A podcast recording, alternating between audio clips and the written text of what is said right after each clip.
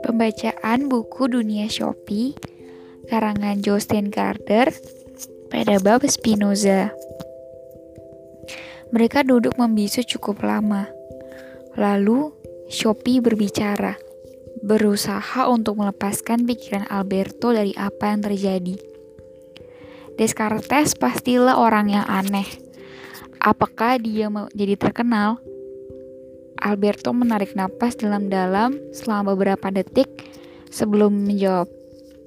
Dia mempunyai peranan yang sangat penting. Barangkali yang paling berpengaruh bagi seorang filosof besar lainnya Baruch Spinoza yang hidup dari 1632 hingga 1677. Apakah Anda akan menceritakan padaku tentang dia? Itulah niatku dan kita tidak akan dihalangi oleh provokasi militer. Aku siap mendengarkan.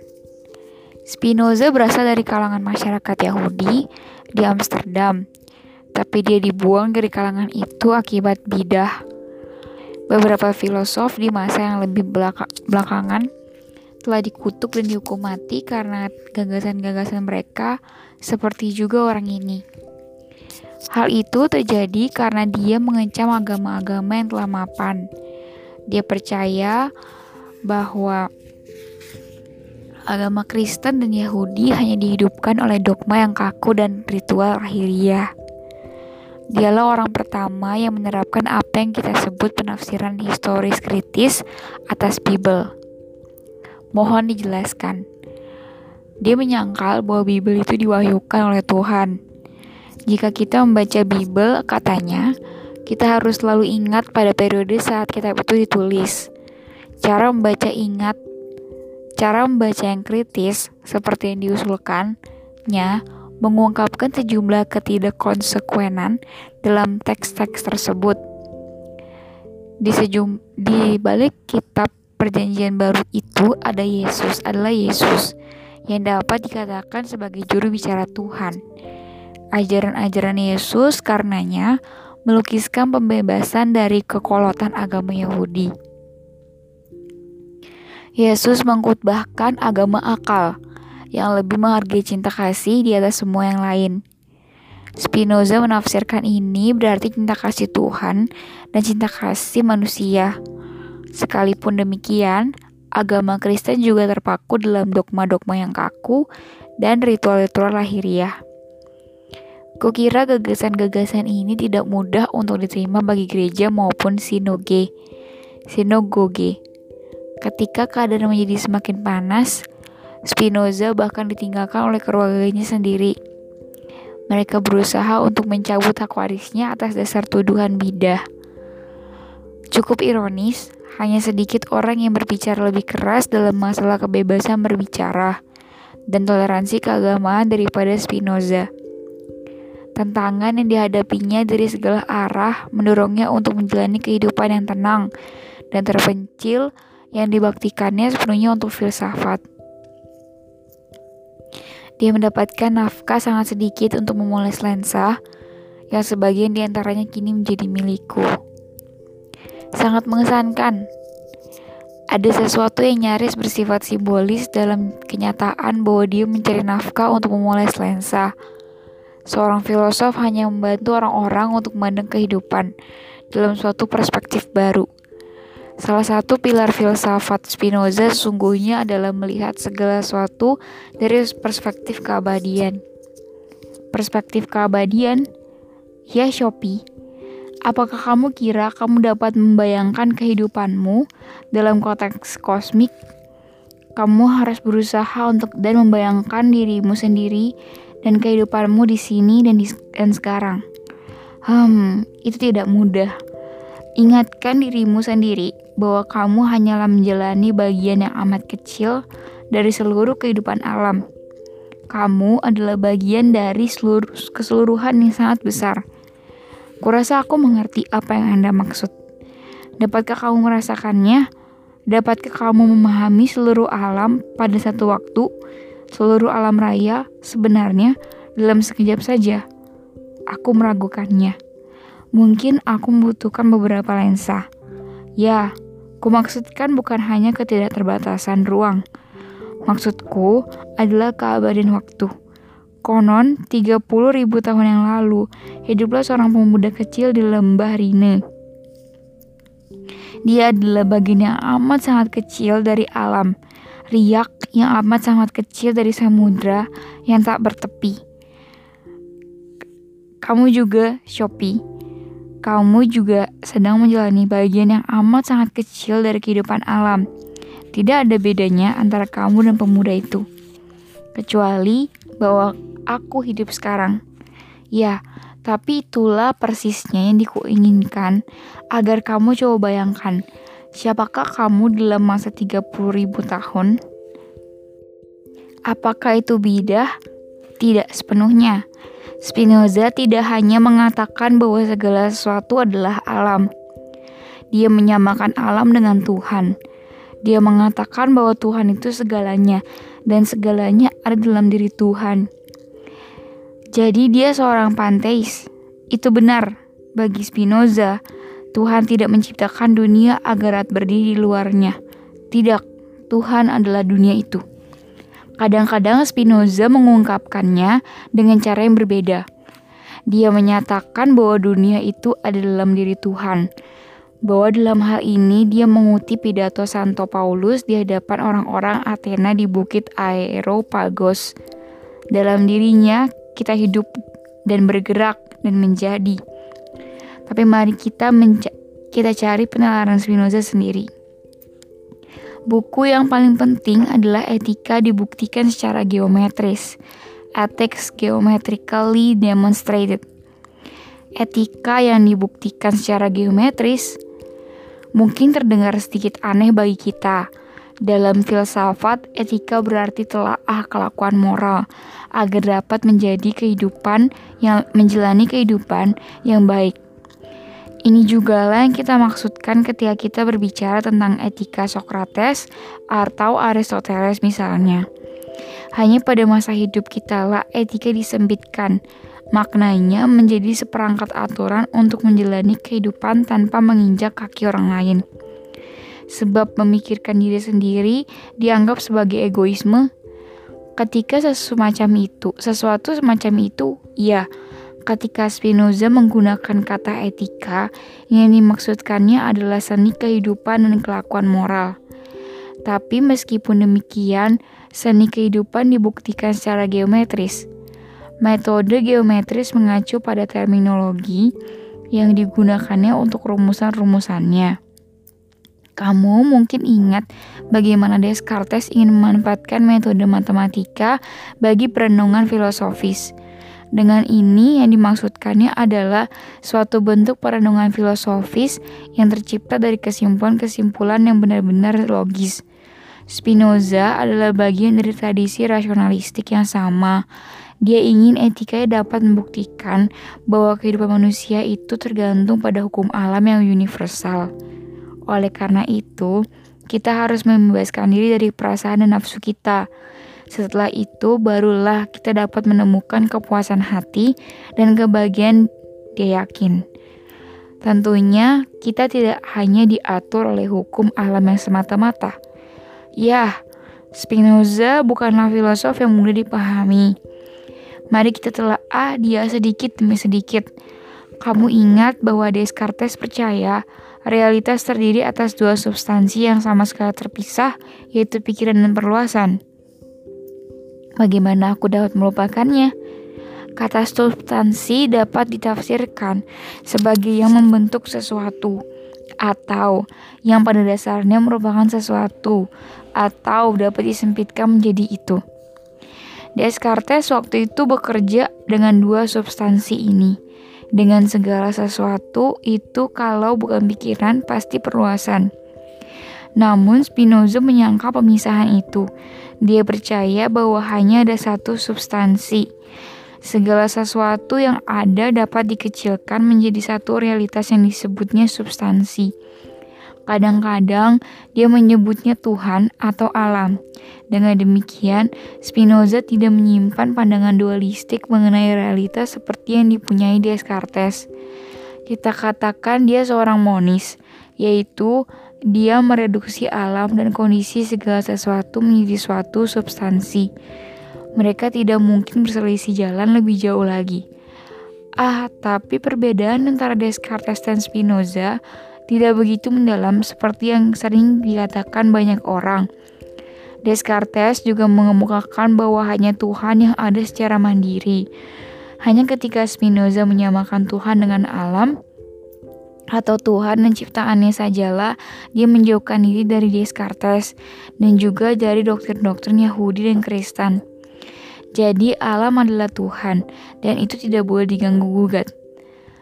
Tapi ketika Spinoza menggunakan kata alam yang dimaksudkannya bukan hanya adalah alam materi, dengan substansi, Tuhan atau alam yang dimaksudkannya adalah segala sesuatu yang ada, termasuk segala yang bersifat rohania. Maksud Anda pikiran yang dan perluasan sekaligus. Begitulah, menurut Spinoza, kita manusia ini mengenal dua sifat dan perwujudan Tuhan. Spinoza menyebut sifat-sifat ini atribut Tuhan dan kedua atribut ini identik dengan pikiran dan perluasan Descartes. Tuhan atau alam mewujudkan dirinya sebagai pikiran atau sebagai perluasan. Mungkin pula bahwa Tuhan mempunyai jauh lebih banyak atribut daripada pikiran dan perluasan. Tapi hanya dua inilah yang diketahui manusia. Cukup masuk akal, tapi betapa rumit cara mengatakannya. Ya, orang nyaris membutuhkan palu dan pahat untuk dapat memahami bahasa Spinoza. Ganjarannya adalah bahwa pada akhirnya kamu dapat menggali pikiran yang sama jernihnya dengan sebutir intan. Aku tidak sabar menunggu. Segala sesuatu di alam ini karenanya, kalau bukan pikiran pastilah perluasan berbagai fenomena yang kita temui dalam kehidupan sehari-hari seperti sekuntum bunga atau periode sebuah, sebuah puisi oleh Wordsworth merupakan mode-mode atribut pikiran atau perluasan yang berbeda. Mode adalah cara tertentu yang diambil oleh substansi, Tuhan atau alam. Sekuntum bunga adalah metode atribut perluasan dan sebuah puisi mengenai bunga yang sama adalah mode atribut perikiran. Tapi keduanya pada dasarnya adalah ungkapan substansi, Tuhan, dan atau alam. Anda dapat saja memperdayaku, tapi itu tidak serumit kedengarannya. Di balik kerumusan yang kaku, terdapat realisasi yang sangat bagus, yang sesungguhnya demikian sederhana sehingga bahasa sehari-hari pun tidak menyampaikannya. Rasanya aku lebih menyukai bahasa sehari-hari jika Anda sependapat denganku. Baik, kalau begitu lebih baik aku mulai dengan dirimu sendiri. Jika kau merasa sakit di perutmu, apakah yang merasakan sakit itu? Seperti kata Anda, akulah yang sakit. Benar juga. Dan jika kamu di kemudian hari ingat bahwa kamu pernah merasakan sakit di perutmu, apakah yang berpikir itu? Itu aku juga. Jadi, kamu adalah satu yang merasakan sakit perut pada saat pada suatu saat dan sedang berpikir pada saat selanjutnya. Spinoza menyatakan bahwa seluruh benda, material, dan segala sesuatu yang terjadi di seputar kita merupakan ungkapan Tuhan atau alam. Maka semua pikiran yang kita pikirkan juga milik Tuhan atau alam. Sebab segala sesuatu itu satu. Hanya ada satu Tuhan, satu alam, atau satu substansi. Tapi coba dengar, ketika aku memikirkan sesuatu, akulah orang yang melakukan pemikiran itu. Ketika aku bergerak, akulah yang melakukan gerakan itu. Melakukan gerakan. Mengapa Anda harus memasukkan Tuhan ke dalamnya? Aku suka keterlibatanmu. Tapi siapakah kamu? Kamu adalah Shopee Amundsen. Tapi kamu juga merupakan ungkapan dari sesuatu yang jauh lebih besar. Kamu dapat jika ingin mengatakan bahwa kamu sedang berpikir atau bahwa kamu sedang bergerak. Tapi tidakkah kamu juga dapat mengatakan bahwa alamlah yang memikirkan pikiranmu atau bahwa alamlah yang bergerak melaluimu? Itu sesungguhnya hanyalah masalah lensa mana yang kamu pilih untuk melihat. Apakah Anda mengatakan bahwa aku tidak dapat memutuskan sendiri? Ya dan tidak. Kamu mungkin punya hak untuk menggerakkan ibu jarimu ke arah mana pun yang kamu sukai. Tapi ibu jarimu hanya dapat bergerak sesuai dengan alamnya. Ia tidak dapat melompat dari tanganmu dan menari di sekeliling ruangan. Dengan cara yang sama, kamu pun mempunyai tempat di dalam struktur eksistensi sayangku. Kamu adalah Shopee, tapi kamu juga sepotong jari dari badan Tuhan. Jadi Tuhan memutuskan apa pun yang kulakukan, atau alam, atau hukum alam. Spinoza percaya bahwa Tuhan atau hukum alam adalah penyebab batinia dari segala sesuatu yang terjadi. Dia bukanlah penyebab lahiria, sebab Tuhan berbicara melalui hukum alam dan hanya melalui itu. Aku tidak yakin aku dapat melihat perbedaannya. Tuhan bukanlah dalang yang menarik semua tali, mengontrol segala sesuatu yang terjadi. Seorang dalang mengontrol wayang-wayang itu dari luar, dan karena itu dia merupakan penyebab lahiria gerakan-gerakan wayang. Tapi bukan begitu cara Tuhan mengontrol dunia. Tuhan mengontrol dunia melalui hukum alam. Maka Tuhan atau alam merupakan penyebab batiniah untuk segala sesuatu yang terjadi. Ini berarti bahwa segala sesuatu di dunia material ini terjadi karena harus terjadi. Spinoza mempunyai pandangan deterministik mengenai dunia material atau natural. Kukira Anda pernah mengatakan sesuatu semacam itu sebelumnya. Kamu mungkin teringat pada kaum Stoik. Mereka juga mengatakan bahwa segala sesuatu terjadi karena harus terjadi. Itulah sebabnya mengapa kita harus menghadapi setiap situasi dengan stoikisme. Manusia hendaknya tidak terbawa oleh perasaannya. Pendeknya, itu juga merupakan etika Spinoza. Aku mengerti apa yang Anda maksudkan, tapi aku masih tidak menyukai gagasan bahwa aku tidak memutuskan sendiri. Oke, mari kita kembali kepada pemuda di zaman batu yang hidup 30 ribu tahun yang lalu. Ketika dia dewasa, dia melemparkan lembing ke arah binatang-binatang buas, mencintai seorang wanita yang menjadi ibu dari anak-anaknya, dan hampir dapat dipastikan dia menyembah dewa-dewa. Apakah kamu benar-benar beranggapan bahwa dia memutuskan semua itu untuk dirinya sendiri? Aku tidak tahu. Atau pikirkanlah seorang seekor singa, seekor singa di Afrika. Apakah kamu kira ia yang memutuskan untuk menjadi binatang buas?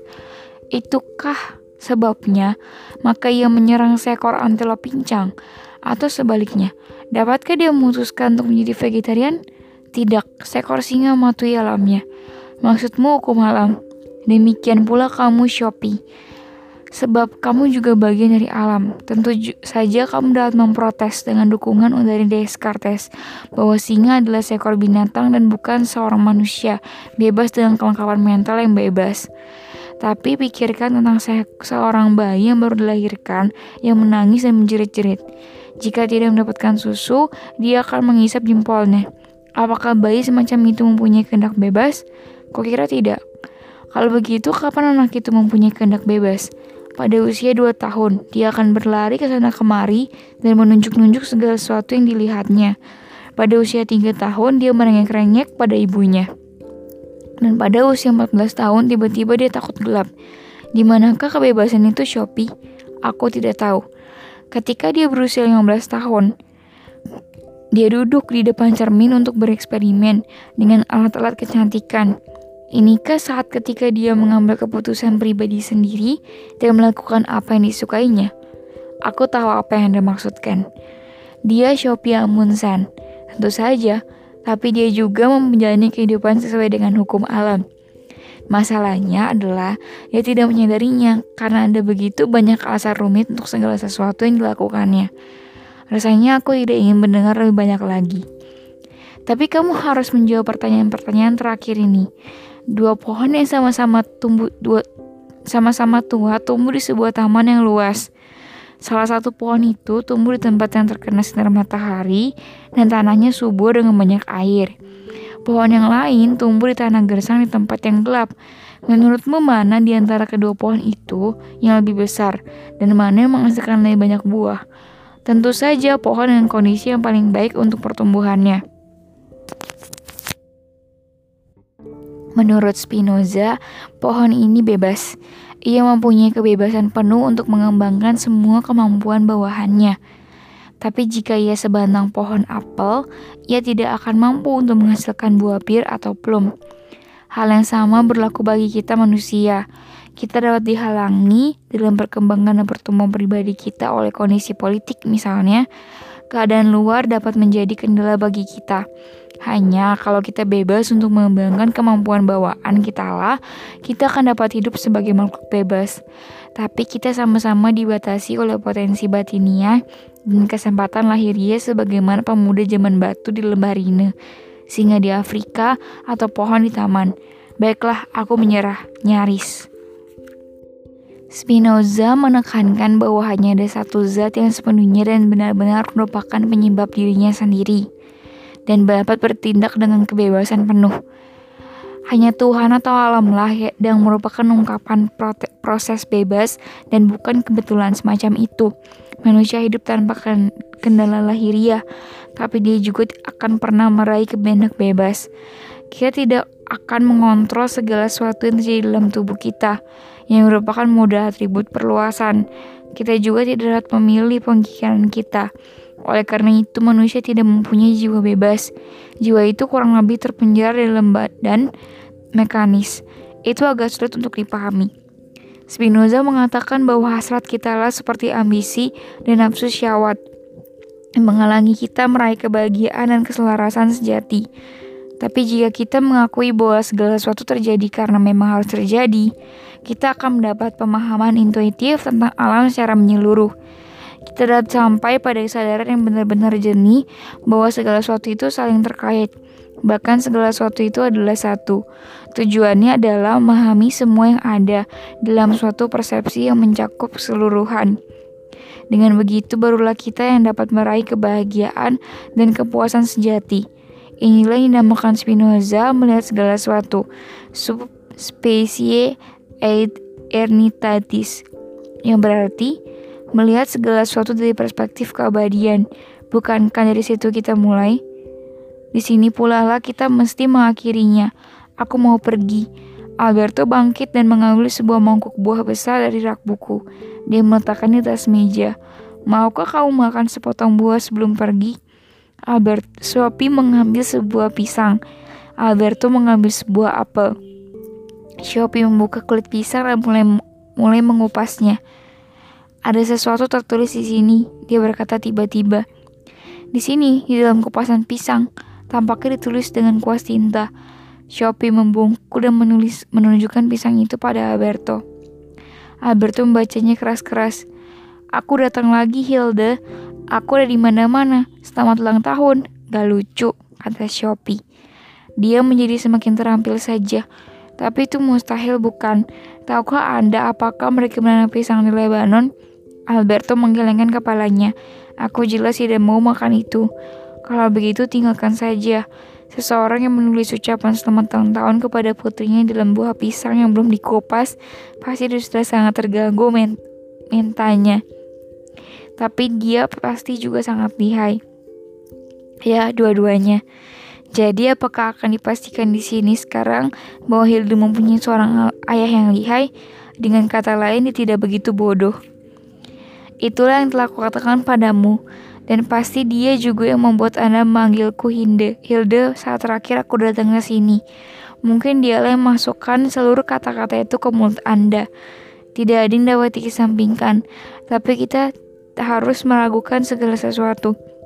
Sepengetahuan kita, seluruh kehidupan kita bisa jadi hanya impian.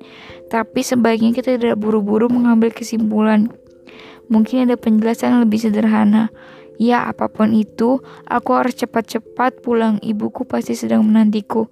Alberto mengantarnya ke pintu ketika Shopee pergi. Dia berkata, kita akan bertemu lagi, Hilda sayang. Lalu menutup pintu di belakangnya.